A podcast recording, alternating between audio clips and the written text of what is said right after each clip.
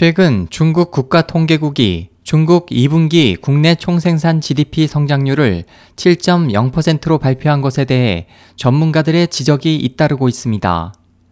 미국 CNN 머니는 15일 중국이 장부를 조작했나라는 기사를 통해 리커창 중국 총리의 과거 GDP 통계 불신 발언을 보도했습니다. 2007년 랴오닝성 당서기 시절 미국 대사관에 초청받은 리 총리는 중국의 GDP에 관한 대화에서 GDP 성장률 통계 수치는 인위적이어서 믿을 수 없다며 다른 통계들, 특히 GDP 통계는 참고용에 불과하기 때문에 자신은 전력 소비량, 철도 화물량, 대출 지급액 등 세 가지 통계로 경제 성장을 가늠한다고 말했습니다. 당시 리 총리의 이 발언은 위키리크스를 통해 공개돼 많은 논란을 일으켰습니다.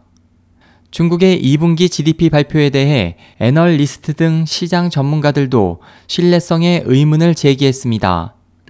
이코노미스트 앤디 쉐는 중국에는 독립적인 통계국이 없다며 통계국은 지방 정부가 보고하는 수치에 의존하고 있는데 지방 정부들은 숫자를 왜곡하면서 이득을 보고 있다고 지적했고 헤지펀드 퍼싱스퀘어 캐피털 매니지먼트 책임자 윌리엄 에크먼은 이번 통계 발표 직후 과연 믿을 수 있는 수치냐며 의문을 제기했습니다.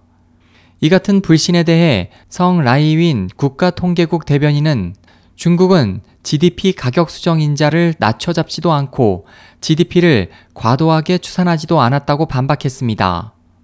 보도는 중국의 주요 통계는 매번 진실성을 의심받아 왔다면서 앞서 5월에는 통계국이 발표한 1분기 GDP가 31개성 지방정부 GDP의 합계액보다 많다는 사실이 드러나 국가통계국장이 교체됐다고 덧붙였습니다. SOH 희망지성 국제방송 홍승일이었습니다.